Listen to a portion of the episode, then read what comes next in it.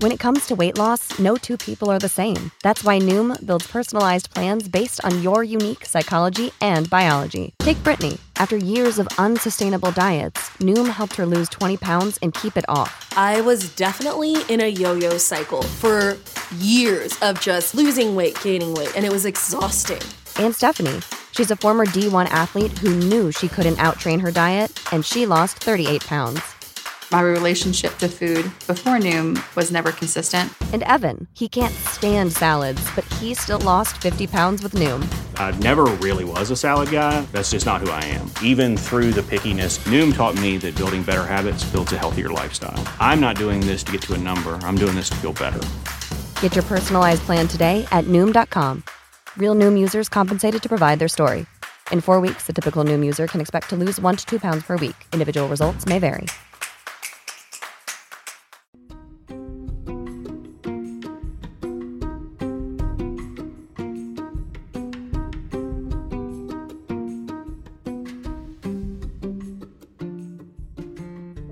Financials Future Rich podcast. I am Barbara Ginty, your host and also a C F P, which is a certified financial planner. And I am here with my next guest, um, Summer Jones. Hi, yeah, thanks so much for and having me. And tell me where today, you came Barbara. Up with the name. You know, Dow Jones's daughter. I love it. Okay, so tell me a little bit about yourself. How old are you? So I am thirty years old. I work for a major corporation in sales. And I live in New York City. Wonderful. Okay. So with sales, because I used to be a salesperson, that usually means that you, um, and sometimes you work on all commission, sometimes you have a salary. So I think you were telling me before we got started that you have salary and commission? Yep, that's right. So our salary and our commission is split fifty-fifty exactly. Perfect. Okay. So what are you making? Um, your base salary seems like it went up last year. You made about eighty-five, and it, you got a, a jump already for this year? Yeah, so my base will be one hundred. Great. And then my O T E would be another one hundred K, so two hundred K in combination. Perfect. Total. But you could do more than that, right, being a salesperson? Exactly. So this past year did around, with a lower base and a lower comp structure, if I'm not wrong, did about three hundred seven thousand. That's fantastic. So, so you totally crushed your numbers. Yeah, exactly. Very exciting stuff. So as a as a salesperson myself, um, a lot of people are always scared to have jobs where they're paid based on what they're doing. But I think it's a great structure because the harder you work and the more you do, the more you get paid. I couldn't agree more with you. And it makes you work extremely hard because you have, the sky's the limit. You can do whatever you want, really, and um, make extremely great money doing it. Yeah, absolutely. And it's nice that you have a base. Yes, absolutely. So worst comes to worst, you have one bad month, you're still doing okay. Yeah, so that you know you can cover rent and the necessities, because a lot of a lot of the sales jobs, and at some point it might not even make sense to have a base because you get more upside on the on the, the commission. But it's nice that you have a combo. So what should we be targeting so we know what to budget? So what? How do you do your budget now? Do you have a budget? How do you do this given that you have a base and then your commissions? Are your commissions paid on a monthly basis, quarterly, annually? They're actually paid on a monthly basis. The way I do budgeting today... Or actually, let's be honest, do you budget? No, I don't. That's what I was going to tell you is I okay. don't budget. So I know that about... third of my entire month goes to rent. So, and that's really just on my base. I know that that's that's fantastic typical. Though, considering what you're bringing in as your total comp that you're putting. A th- so, so what's your so break that down? What is your rent a month? Yeah, so rent a month is eighteen seventy five. Eighteen seventy five. Yeah. So. Girl, you have one of the cheapest rents. Yeah. That's fantastic. And that being said, that's for New York City. That's great. Okay. So you're you're pretty conservative with your rent spend for what percentage of your income it is. Yeah, absolutely. Good. But so overall, you don't really budget. You just kind of wing it? Yes. Mm. Yes. I like to shop. I okay. like to shop. Not good. So let's go over kind of, so we have an idea of what, what are you bringing in then? Um, where you where is your average monthly? And this isn't going to be exact because, as you said, you get paid monthly for commissions. But what are you working with on a net number monthly? So because I am working on enterprise accounts, it's better for realistically me to calculate it on a quarterly basis. Sure. Um, but, you know, because it can be a range between, sometimes I'll make a check of sixty thousand, sometimes zero. Right. So average, I want to say it's about twenty-five thousand a month. twenty-five thousand a month. Okay. And that's, and that's a good conservative number for where you think you're going to be this year, right? Oh yeah. Yeah. Yeah. That's, that's highly conservative. Okay. Cause what, what are you targeting for your total comp if you hit all your numbers? Or what? I'm thinking it's going to be about five hundred fifty K. Okay. six hundred K is what we'll end at for the year. For the year. Okay. So yeah, twenty-five thousand monthly is a, a reasonable number. So after you have, you pay rent, you have a lot of wiggle room. Do you have... Yes, except for just the problem becomes the taxing, the taxing at forty percent. Yeah, you're going to... And so when they pay you your commissions, they take your taxes out, correct? Correct. Yeah, so you you have um, it set up with them so that when you get your uh, monthly commissions, that, that's an after-tax check. Yep. And um, are you paying estimated taxes, though? Or you're n- no, no, because the company's so. been pretty good about taking out the correct amount, right? Correct, correct. Okay, good. That's and good. Last year when I did uh, my taxes, I ended up getting a couple thousand back. Oh, Not good. Much, okay, probably because but... of how you're claiming with work. Yeah. Perfect. Okay, so yeah, a big thing for you is going to definitely be taxes and then making sure that your money's going to the right places. So in terms of debt, do you have any, do you have credit card debt or student loan debt? No student loan debt. The only credit card debt I have is about just spread between three credit cards, about seven thousand dollars. Okay. I just like to keep it at a certain number so that um for my own credit score. Oh, okay. Well, I would recommend you pay it off. On a monthly basis? Yes, absolutely. Okay, great. As long as you can make, you can use it for the points and the benefits and, and the convenience, but I would always recommend paying it off monthly. Okay, great. And you'll still have a good uh, credit score, and you can track it. Some of the credit cards give you your FICO score, or you can even check on Credit Karma. It'll give you an approximate of what, you know, they don't use FICO, but they use something similar. But you'll still have a good credit score even if you pay it all off. Because one of the things they look at is your credit utilization. And so even though you're not going to be utilizing as much of the outstanding debt, so the, having it paid off and making those regular payments will, will help your credit. Okay. So right. I would totally take care of that. And then that way um, you don't have to worry about that. And then, so no student loan, that's fantastic. And then let's take a look at what you're doing for savings. Because what's the rest of your budget? So after rent, you have food, utilities. Yes, food, utilities, um, gym membership, shopping habits. Shopping habit, is that the biggest one? That is absolutely the biggest one. And living in New York City, you know, it's expensive going out. Um I don't know how much more, you know, how, how much longer you get to go out every single night if you want to. So I like to enjoy my life and go out and go travel and such too. So yeah, absolutely. Okay. So I think the key is going to be, let's see. So one of the biggest things you can do for taxes is going to be to make sure that you're in, since you work for a major corporation, you're going to have a four oh one k, is to make sure that you are maxing out your four oh one k. So doing, so for two thousand nineteen, you can put in nineteen thousand. Okay. So I would say, and people have different opinions on this, but here's what I would do with your four oh one k. Um, and we had talked a little bit about this pre our call, but some four oh one k's allow for you to do non-deductible contributions, which means that you can max out the pre-tax contribution of nineteen thousand dollars. It looks like your employer will match six percent. So if you have a base salary of one hundred thousand dollars, that will be six thousand dollars. Um, that'll get nineteen thousand dollars off the table from the tax man. Not a big percentage of your what your total comp is, but it's definitely better than nothing. Sure. And then from there, we can investigate as whether or not your four oh one k allows for non-deductible contributions, and then maybe put money in after you do your pre-tax amount as well, and potentially maybe convert that over. Okay.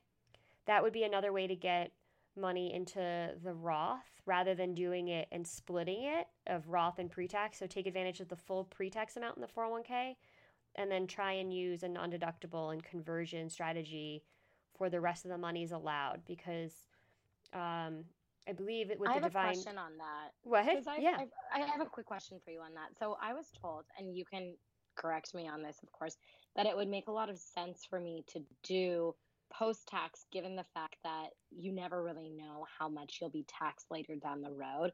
And this was directly from an accountant that I spoke with.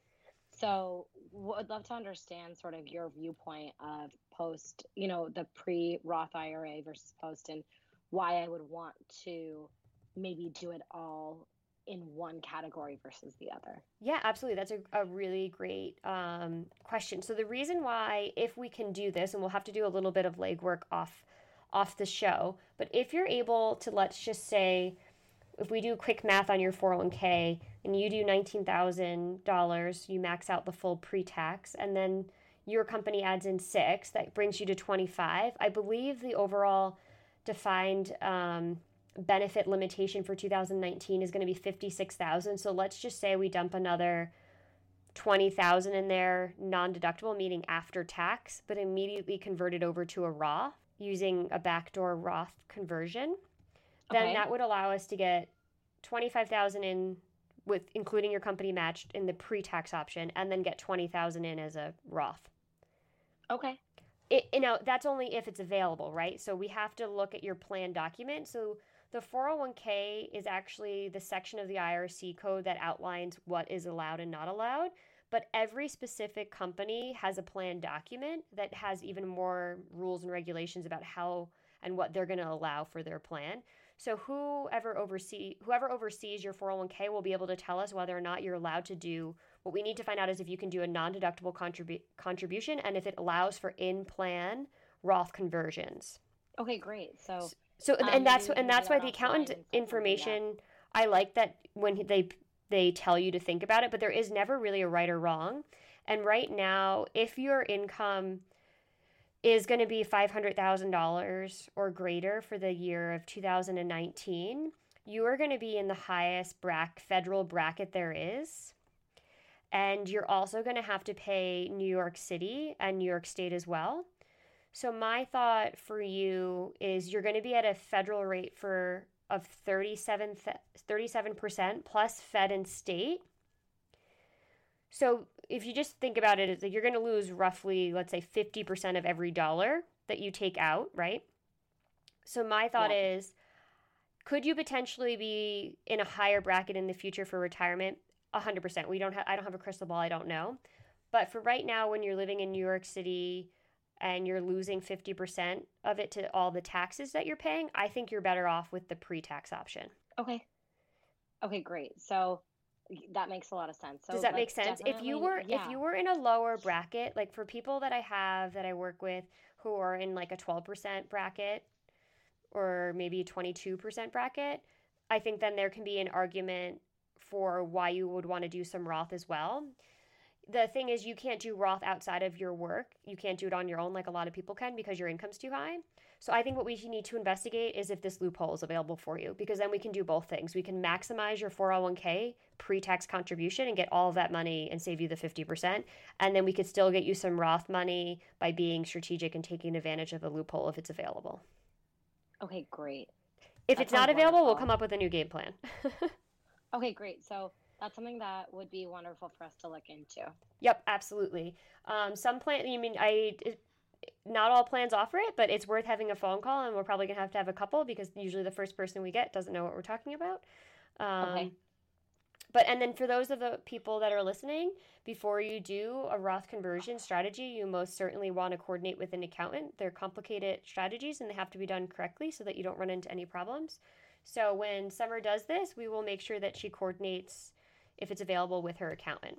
That's our disclaimer. That sounds great. That sounds great. But even if it's not, I would still probably, my recommendation would still probably be to do one hundred percent pre-tax. Just, do you think you'll be living in New York City when you retire? I mean, that's a crazy question, right? Because it's so far away. Potentially. I, I love it here. I don't know if I'll ever move. So then if, if that's the case, you'll we'll probably always have a tax problem, but I think I would I would lean towards the sides of taking the, the pre-tax when you can, just with that with that tax bracket that you're in. But we'll see okay. if we can if we can find this loophole for you. Okay, great. That sounds great. Okay, maybe so we'll take advantage of that show, and uh, talk. We can talk through what ended up, what ended up happening. Yeah, we can do a follow up. Absolutely. Yeah, you'll be one of our. We're doing follow ups from last year, so you'll definitely be one of our follow ups for two thousand for next year. Perfect. So we'll that we'll take I'm going to give myself a little homework. So we'll take that offline and see if we can figure out if you can do the non-deductible and in-plan conversions for your four oh one k. Perfect. And just stop me if I'm using any words that you don't understand. I will. And okay. I'm actually writing this down too. Okay. So what we're going to look for is a non-deductible, which means after-tax contribution into your four oh one k, which is in excess of your pre-tax contribution, and then also see if they allow for an in-plan conversion. And there's a couple of tricks with Roth conversions. Uh, one of them is the pro rata rule, but you don't have any outside I R As, right? No. Perfect. So that makes it much easier. So what else in terms? Could you tell me a little bit about what an I R A is? Because I have the poss- the option to. Yeah, absolutely. I keep getting about information on that, so I'd love to understand that a little bit further. Sure. An I R A is an individual retirement account, and so what they are is when you set them up yourself. So a four oh one k is a retirement account for a corporation, usually a public, not always a publicly traded, but usually some sort of co- corporation. It's very common if you work for a big, a big major corporation that you have a four oh one k at work, and then if you work for a government, it's different. If you work for a nonprofit, it's a different name.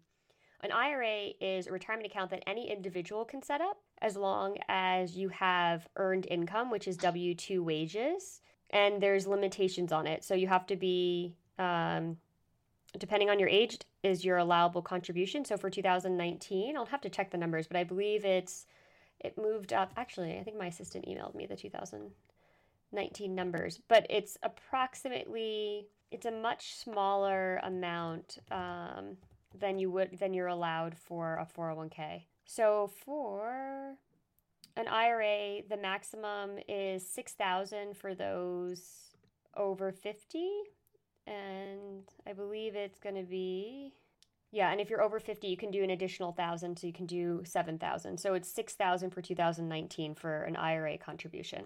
But that being said, since you have your workplace plan and you're going to max it out, that's your best option for pre-tax retirement monies.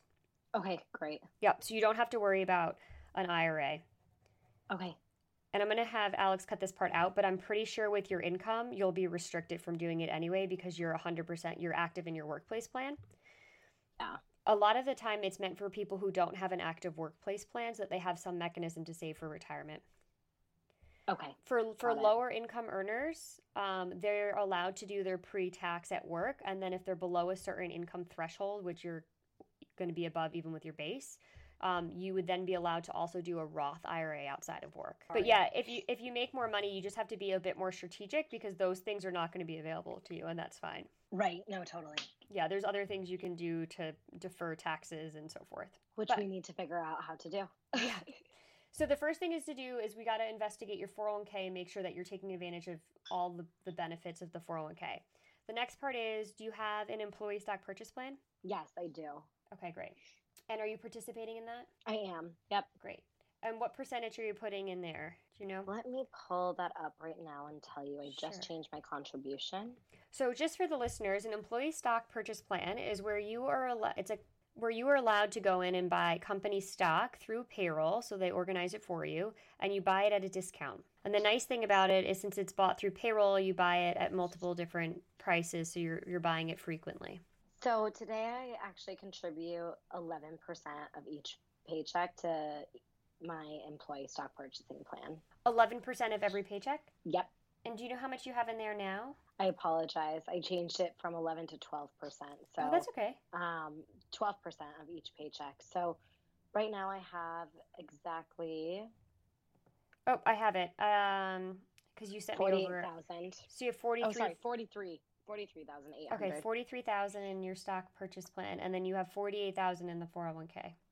Correct. Perfect. Good. So you're doing that. And do they give you any other um, saving options at work besides the employee stock purchase plan and the four oh one k? Sometimes they offer, this is a word I'm sure no one's heard, but a rabbi trust or any sort of I deferred compensation. You know, I don't think so, but... I can do more digging on it, and we can follow up on that too. Yeah, absolutely. I think it would be worth taking a, or calling H R and finding out if there's any other savings program um, through work. Um, the some... couple that I see that I can tell you, there's an in- income protection and group life insurance. There's four oh one k savings, E S P P health savings account, and then flexible spending accounts. So those are the ones that are available to us. Okay. We want to just make sure that you're taking um, advantage of everything that they offer. So definitely want to do, um, so with in terms of life insurance, do you have life insurance, you get usually standard, you get a certain multiple times your salary? Yep. Okay. And do you have any dependents? Do you? Let me take a look for you. No, no. Do you have it? Do you have anybody that you support? Oh yeah. No, I don't. No, no. I don't. Um, so he, here's another thing. So the nice thing about workplace plans is that as you're going over, as we're going over all your benefits, when you work for a big corporation, they usually have a really great offering in terms of benefits. It's, you know, there's pros and cons to large corporations. That's usually a benefit of a large corporation. One of the pros. Um, the thing with your life insurance through work is when you leave, it usually doesn't go with you. So you said you're thirty years old, and since you have the income, um, this is just an option you might want to consider. You could consider getting yourself some um, term insurance. I'm a big fan of term. I'm not a big fan of whole life insurance, and having your own policy just so that you get it when you're younger and you can afford it in your budget. Um, but to give you an idea, Summer, um, it's not that expensive, but you could lock in a policy now. For I did it to for my future family. If you're planning on getting married and having kids, or you just want to have insurance, um, I don't know, to take care of your parents or a sibling or something. God forbid something should happen to you, but you could get totally. two two million dollars of insurance for like, I think I'm paying a hundred bucks a month. Oh wow, okay, yeah. So definitely something else I should look into. I have basic life and basic A D and D, and it's two times the salary, so it comes out to about four hundred thousand. Yeah, and that's great. That I always call that the cherry on top. You know, it's it's extra if God forbid something happens to you. And since I know I always recommend life insurance when you have dependents, so whether that's a spouse or a partner or a child, but you know, somebody that's relying on you. But that being said, since you can afford an extra hundred bucks in your budget, it would make sense because you're young and you're healthy to lock in a policy now so that you don't need to go get it later on when you're older and there could potentially Absolutely. be something. And then that way it stays with you. So when you leave, if you leave this company and get another sales job at another company, you don't then have to go now get insurance be- or rely on the new company for insurance. And what happens if I were to get it in a few years from now? Does it potentially reduce from maybe a two million dollars plan down to one point five? How does that work? So the way it works is you determine exactly what amount you want. So I picked two million dollars because I figured I needed a million to cover the loan on my business. And then I figured I would need a million for my future husband and children who have yet to materialize. So I, did, I bought my insurance, no joke, five years ago. I am still single, but I bought it five years ago because I could afford it in my budget. And I figured if I was going to go get a million dollars to cover the business, I might as well, I don't want to go through this twice. I'd rather get one policy and have everything covered that I need. So I covered the business, and then I covered, I figured a million dollars for my future kids and potential husband, or maybe no husband and just kids, or whatever it was. But then that way I got it done before I turned thirty because it was cheaper. So you can do it now, or you could do it in two years. When you do it in two years, you're going to be two years older. So it's just going to be more, it'll be a little bit more expensive. Okay. Got it. Got it. That makes sense. Yeah. So the only reason I'm saying to do it now for you, and I don't always recommend, I typically don't recommend it for single people, but you can afford it in your budget. Absolutely. So it makes sense for me to start doing that now. So it that make, makes I think it makes sense for you to figure out what you would like if you're planning on getting married, planning on having a family, or, or you know, think about what your future needs are and just say, I'm going to get it squared away now while I have while I'm young and can get a better rate and lock in my rate younger because I can afford the extra hundred bucks a month or whatever it is. Absolutely. Because if you need more, you can always try and go get more insurance down the road, or you could always reduce it also. Okay, wonderful. So the way well, to that's think definitely of something to, and you think that, and that's term insurance. Correct? I would only do term insurance. I mean, with your income, I'd be very careful to talk to an insurance person because they are going to see money in their eyes, and they are going to want to sell you a whole life policy because it's going to pay them a ton of money. Sure. So I would, I would just do it online. It's really cheap, and I would just figure out like how how much insurance you think you're going to need in the future, so you know what your income is, and you you could say like, okay, I want to have three kids and, you know, a house or whatever. And you would probably want to have it anyway down the road because I'm going to talk to you about maybe buying a home. Yes, absolutely. That is the goal. So at that point, so yeah, I, and that, just so the listeners understand why I'm recommending it, life insurance to you, not to somebody else, but you can afford it in your budget and you're thirty. And if you're planning on getting married and having kids, do you want kids? Which I would love to have them, but you know, who knows what the future holds. I mean, I clearly predict it wrong. So now my parents are just getting more money. Very nice. But Very but that nice way you them, could huh? at least lock in, because you're younger, you would get a, a lower premium and lock it in. And then if you need to adjust in the future, you have that flexibility, hopefully, right? Because the thing with insurance is they only want to really insure healthy people. Absolutely. Right. So while I'm healthy. While you're healthy and you're young and you can afford it, I would just go lock in a policy. Absolutely. That makes sense. Yeah. Do you recommend a specific group to use? Um, I would just go online um, and look and see. You can, a lot of this stuff you can do with term. It's really straightforward. It's pure insurance. So you're going to pay, you want to get level term. So you want to figure out what you think your future family would need. Um, and then I would shop it around and see what you get the best price for. Okay, great. I'll yeah, t- I'll and they're, look into they're gonna they're gonna give you a quote. They'll they'll have to do a um, health exam on you to make sure that you are healthy, and they'll talk to your doctors and so forth. So you want to be wary of that. I'll tell you a quick funny story. My sister and I were having lunch somewhere, and the table next to us was talking, and I guess I think they had um, matcha tea or something. Not matcha. Um, what's the tea in Argentina that has cocaine in it? Oh, um, um yeah, and it matcha. helps you. And it helps you with, um, and I don't know if this is true or this guy was just lying, but it helps you with like altitude sickness and everything, but supposedly yeah. has cocaine in it. Oh boy. Okay. So what we're saying is. So what we're saying don't is. Don't do anything before you go to your doctor. No, I'm kidding. Yeah. So before you get your health exam, you want to make sure there's nothing in your system that could get you in trouble. Absolutely. Because then you'll get Absolutely. rejected, and then you that will be pulled from any other insurance company that goes. If you then get rejected by one, it's going to be in, on your in your history. Okay, great. So it's a good good story. My sister and I were were laughing because it was like two people, they were setting up a business, so the wife had to go get the insurance instead or something. But my sister and I were like, oh, that tea, we know that tea. Oh my goodness. So yeah, but I would say that that would be something I would do, just because you have the income and you're young, and then I would the only way to figure out the amount is just to predict what you think you're going to need. The other way to do it is take your income times the number of years you want to cover for the risk, but you don't have any risk right now. So I would right. I would urge you to do it the way I did it, which is figure out what you think your future family is going to need and, and what you want to throw at it. Because it's once you hit the time frame, so let's say you do it for thirty years, so you cover yourself from now until sixty.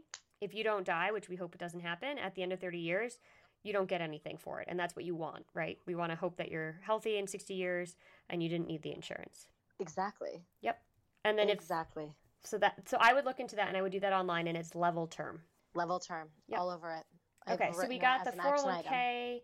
We're gonna do. You're gonna continue doing the stock employee stock purchase plan. You're gonna just. I would just give a quick call to H R and see if there's any other deferred compensation options, just to see. Sometimes you have to hit certain income levels, like you have to be over four hundred thousand dollars before they're available, something like that. So I would just give them a quick call and find out if there's any other deferred comp okay. at your company. Uh, the next thing I would do is look for a level term life insurance plan and just get that in place while you're young and healthy. Yes, I would do between absolutely. twenty and thirty years. It's up to you. twenty years will obviously get you to fifty. thirty years will get you to sixty, will be a little bit more expensive. So could you explain that a little bit further? Sure. So let's say I do thirty years. That gets me to sixty. What happens at sixty? Nothing. If you're still here, nothing happens. The insurance money keeps all the insurance company keeps all the money you paid them for the thirty years. And it then just, I have to create a new plan? Well, at that point, if you follow if we come up with a really good strategy for you, at that point you'll be self-insured, meaning that you'll have a really good net worth and you won't have any need for insurance.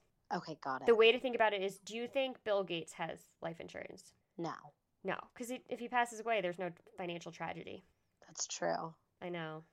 So at that, that point, is true. After thirty years and you save money and you're in the four oh one k and do the employee stock purchase plan, and we have you buy a home and we have you save more money in other investments, you shouldn't need insurance at that point. Okay, that makes sense. And if you do, let's say for whatever reason you want to keep a policy, Most level term, most term policies always allow a provision for you to convert it to a permanent policy in the last year. Okay, that makes sense. Okay, got it. Yeah, and you, and if you were to convert it, the the insurance person, which they're going to tell you, um, it's going to be very expensive because you're now sixty years old, not thirty years old, and it's now a permanent policy, not a temporary policy. But that being said, let's say you do two million dollars, and at age sixty, you only really want two hundred thousand dollars. Well, then you would drop it down to a two hundred thousand dollars permanent policy at that point. Okay, got it. Yeah. So what I'm trying to do here for you, because you have really good income and you have, you know, we'll say you have no debt because you could get the credit cards paid off in one month, is you want to make sure that you're using all the different vehicles that you have at your disposal the best way, the most efficient way, and the most strategic way for you, and that we're giving you optionality, right? So getting life insurance now while you're young and healthy is giving you optionality, right? It's giving you more control. Absolutely. Okay. And why why is that? Why do you think that getting, like, I'm just, I guess I'm a little bit stuck on the life insurance piece. Having that early, why does that give me more options per se? Because then, God forbid, you need it down the road. You're not going to try and get it when you leave a major corporation or now. So, because what I see happen, right, is you have a high stress job where you're going to be really busy with work because obviously you don't get paid this for a nine to five job, right? True. So let's True. say fast forward three years, you get married, you have your first baby, and then you decide you're going to leave work and you assume the insurance is coming with you. Well, now at this point, and you, let's say you've saved enough money, you're going to take a year off. At this point now, you don't have any insurance, and you're three years older or four years older, and now you need to go for it. And God forbid something happens. In this time frame, yeah. Right. So this is, and I only would recommend it because you can afford one hundred bucks a month to pick up some term insurance. I would just right. say, for me, for peace of mind, I would just lock it in now while you know you're healthy and you can afford it. If I was talking to somebody who was struggling to get by and has credit card debt and student loan debt, I would have them focus on paying that off because if they pass away, the debt's just going to get, for the most part, worse. Hopefully. Yeah. Totally. Okay, that makes a lot of sense. Yep. And so I wouldn't go, like, mine's one hundred bucks a month for two million dollars. Maybe get, I don't know, a five hundred thousand dollars policy or a million. But then that way when you go, if you do want to have the family down the road, then that way you already have something in place. Yeah, absolutely. Because typically what I do when you don't, but you have so much wiggle room in your budget, what I do for most people is say once you have a dependent or you buy a property or something to that nature, then you need to go get it. But absolutely once you have a dependent, so once you have a child. But typically what happens is people get pregnant, then they're like, oh shit, we need life insurance. As a pregnant woman, you can't get life insurance. Yeah. You that have to wait. That makes a lot of sense. Yeah. Yep. Yep. So because you have the wiggle room, I'm recommending you do it in advance. Yep. Okay. That makes sense. Unless Thank you said you for... to me, I'm never going to have kids. I never want to have a partner. I don't care. Right. Which isn't the case, but it could, it could end up happening that way. And it so. could. And you could say in ten years when you're forty, be like, look, I'm never, I'm never getting married. I'm never going to have a partner and I'm not having kids. Like, I don't need the life insurance. And then you can get rid of it. Yep. But it's harder to go get it at forty. Yeah, totally. So that's why I'm doing that. And then the next thing is we need to talk about your savings. I know. Don't say it's so sad. Uh, we, it'll, we can, you know, we have room to change, room to grow. Yeah, room right? to grow. This is new year, exactly. new you. Exactly, new year, new year, new me.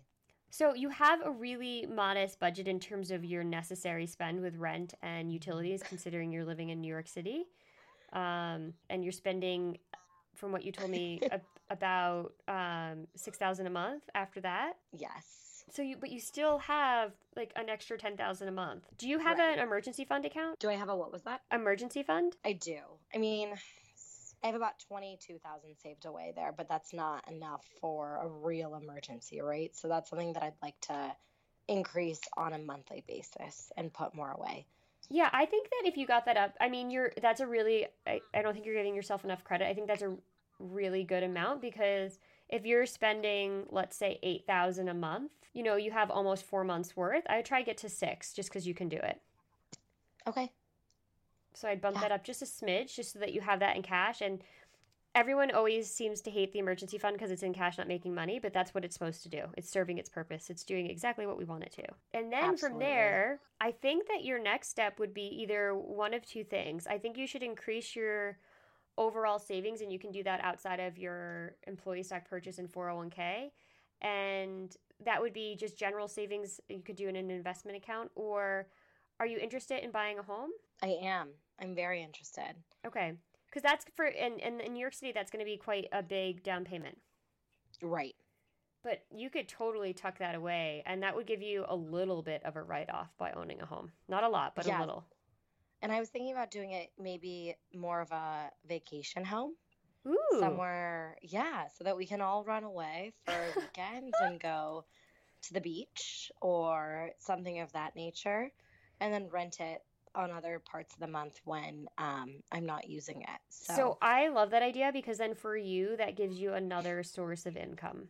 Yeah, exactly. And it also That's gives something I've been you, really thinking about. Yeah. And it gives you another, it gives you a different type of investment. Um, So What I would, if I were you, I would get your emergency fund up to, let's see here, probably try and get that to like thirty thousand, because you're spending what, about eight thousand a month. Right.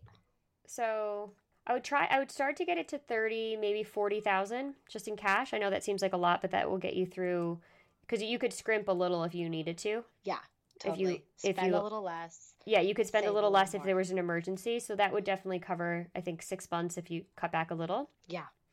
So I would get that to thirty to forty, which you can easily do so that you have that in cash. And then my next, I, I would say my next goal for you is I would try and save one hundred thousand dollars in cash so that you could use that for a down payment on a Absolutely. vacation home. And maybe what we can do is kind of think about ways that that would be, that I could do that where I don't even have access to that money, you know? So, so that you bring up a really good point. A lot of it is out of sight, out of mind. Yeah. And so what I recommend for that is that with that savings account, that that is an auto, um, auto debit, and that it comes out of your account every time you get paid. So monthly, and that it's totally separate from your checking and your, your emergency fund. And it's in a totally different bank, maybe. Totally different, yeah, bank. So you don't have access to it. Because I think that's key, that it's out of sight, out of mind. What's a good bank that you would su- – today I use Chase. Do you have any suggestions on, an, you know, a good – Well, I think for – Or can first, I even do it where it's maybe set up separately, but the problem is the views are all the same, and then I see it and I can transfer it. We have to put it in someone else's name. No, I'm just kidding. Right? It's terrible. Um, so I think what you need to do is, uh, what I do at least, is I use a couple of different accounts um, that are online only. And so I don't see them when I go to log in to my regular checking and savings. So I have an overdraft savings account linked to my checking, and that's just there for emergencies. Then I have a totally separate emergency fund that I literally never check, and I'm pretty sure it's still at the same amount, but that's just for pure emergencies, but it's out of sight, out of mind, so that I don't ever, I've literally never touched it. Even when I started the business and like maxed out three cards, I never touched it. Like I never go below a certain limit in that. Okay. Um, and then I have another online app called Digit that I really like. Um, and then I keep some money in Venmo. So I kind of am like a little bit of a squirrel and hide my money everywhere, because I'm like you, I need it out of sight. Yep. So I would pick maybe an online bank. The online banks tend to be harder to access because it's like three days to transfer to your regular bank. So I would do another bank, and I would obviously have the app so you can log in and check it. But I wouldn't – I would really try not to look at it, and I would – and I also think it helps when you title the accounts. At least that does for me. Like if I title what it's for. Yeah. So if you title it house fund or vacation house fund. Absolutely. But I don't think you'll have any issue – If you're if you're bringing in twenty-five thousand dollars a month after after all your savings with work, and then you're spending eight, I mean, you should be able to easily put away one hundred thousand dollars or one hundred twenty-five thousand dollars this year. But so here's the thing. So let's say we do twenty-five thousand dollars, right? Yep. And that's over just, and I guess I should have calculated out the tax on that. Mm-hmm. So realistically what it comes out to is like about eighteen or seventeen thousand, like fifteen thousand probably, right? After taxes. No, well, because I'm getting taxed almost at fifty percent. Well, so if you end up doing five hundred thousand this year, right. Right. And one hundred thousand of it would be base. Yeah. So not taxed at the highest bracket. So not taxed at the highest bracket, but the com- the commission is still taxed as W two, no? Yes. So that works out to be, if you end up making five hundred, that ends up to be a gross number of forty-one thousand. So I think that you should still probably pull in, give or take. So maybe not every month, right? Because there'll be months that are higher, but you should still at forty-one, even if you get taxed at, if you end up getting taxed total at fifty percent, you'd bring in twenty thousand net. Okay. So why don't we use a number of twenty thousand monthly, or even, Absolutely. Okay. Or we can even say seventeen, because you have to take into consideration that you're going to be putting money into the employee stock purchase plan and the four oh one k. Yep. So let's say then you have nine thousand left over monthly after six thousand for spending and then two thousand for rent and utilities. So what I would do is every month I would try, maybe we you could automate it and do, just to give yourself some wiggle room, but spend, put six thousand over and then just monitor it and see if you have any extra every month, you know, if you have a bigger month. Yeah, absolutely. Okay. But I would target between, do I would I would try and target, you know, between now and the end of the year, I would I would definitely try and target one hundred thousand dollars. I think you can easily save that with your income. Okay. Yeah, so that, does that make sense? It does. And then that way you, the you're actually, because I think the hard thing about a sales job is it's a really intense work schedule, right? Yep. And you're working really long hours, and it's that work hard, play hard thing. So it's easy to not have, like, to not be disciplined on the savings because you're always working towards the next sales number. Exactly. Exactly. Totally. Yeah. And so the way, um, this is the way my dad explained it to me. My dad's like, this, you're, because I used to have a sales job at an investment bank, and you get used to having everyone around you making this type of money. And my dad's like, this is, you're in the all-stars. Like, he's like, you're in the majors if you were to compare it to baseball. And while you're there, it's great and you're going to make a ton of money, but it's it might not always be your normal. And so you want to try and take as much away from it from a financial standpoint as you can. Totally. And if it Absolutely. Is your always, and if it is your norm and you always make this much or you continue to make more, that's fantastic. But protect yourself on the downside that you stock away enough of it so that you're in a really good position if you don't always hit your numbers or you don't always get this comp. Totally. You're absolutely right. Yeah, that's the way my dad taught me. Yep, yep. Because what, what would be a terrible situation, not to say this would happen, but you don't want to have these opportunities and then not, you know, have a really great, op- you want to enjoy yourself, but you can absolutely enjoy yourself and still save, but you don't ever want to walk away from it. Or even if you decide you're burnt out, because you might burn out and want to take a year off, you want to have that control. Totally. And have that savings to... Yeah, and have, have that, that savings to say, you know what, I busted my butt and I made a ton of money for five years, and I but I didn't get a, you know, I didn't have a lot of my own free time, or I didn't have whatever, you know, that balance, because you don't get that when you're getting paid this type of money. But then you have the right. control to say, you know what, I have two hundred fifty thousand dollars saved besides my retirement. I'm going to take a year off and just enjoy myself. Do you think within my age group, I'm on track for doing pr- pretty okay thus far? Or I, I think given stars? your your income, you can you could definitely ratchet up your savings. I think okay. I w- if I think by the end of the year, we should see you with somewhere like one hundred thirty in in savings outside and of your you four oh one k. Including... Okay. Because wait, how long have you been there? For three years. Okay. So I think it's super important, you know, as my dad was saying, that you don't always get these opportunities to make this type of money. And they, you know, I hope it's your normal and I hope it continues, but I'd love to see you have more money set aside to protect yourself. Um, how long have you been at this level? At this level specifically, I've been here for about a year. Okay. And then where did you start with them? I started on the eight hundred lines, actually. You started at customer uh, service? I started on the eight hundred lines, qualifying leads. Not so much customer service, but hi, thanks so much for calling X Y Z company. How can I help you? Oh my um, God, are you serious? Yeah. That's amazing. To, exactly. Yeah. That's an incredible yeah. story. Yeah, it's pretty cool. Um, and I worked extremely hard and moved up. And what was your first salary? You know, oh, I want to say my first year I made like seventy thousand, maybe seventy-three thousand. That's fantastic. Fantastic. Yeah. Cool. So we'll... So we'll circle back for the pod. I'm going to wrap it up because I feel like we talked about a lot of high-level stuff today. So we went over employee stock purchase plans, four oh one k's, and the availability to do potentially non-deductible contributions. Our friend here, Summer Jones, the daughter of Dow Jones, is going to talk to H R to see if there's any other deferred compensation now that her her total comp at her major corporation has increased. And she's also going to look into level term because she's young and healthy and maybe wants a family in the future. Um, and we will do some homework and digging on this side here um, offline about if we can get you into that, if there is non-deductible contributions in your four oh one k and if they also allow in-plan conversions. And for our listeners, please check out our online classes. We're launching our newest one on tackling your student loans, and you can find our online classes at w w w dot planancial dot com. And as always, check us out on Instagram. And if you like our podcast, please let us know. Thanks. Sick of being upsold at gyms? My guy, you're currently a base member. For ninety dollars more, I can upgrade you to our Shred membership. For one hundred thirty dollars more, you'll be a swole member. And for just three hundred dollars more, you'll reach Sweat Platinum. At Planet Fitness, you'll get energy without the upsell. Never pushy, always free fitness training and equipment for every workout. It's fitness that fits your budget.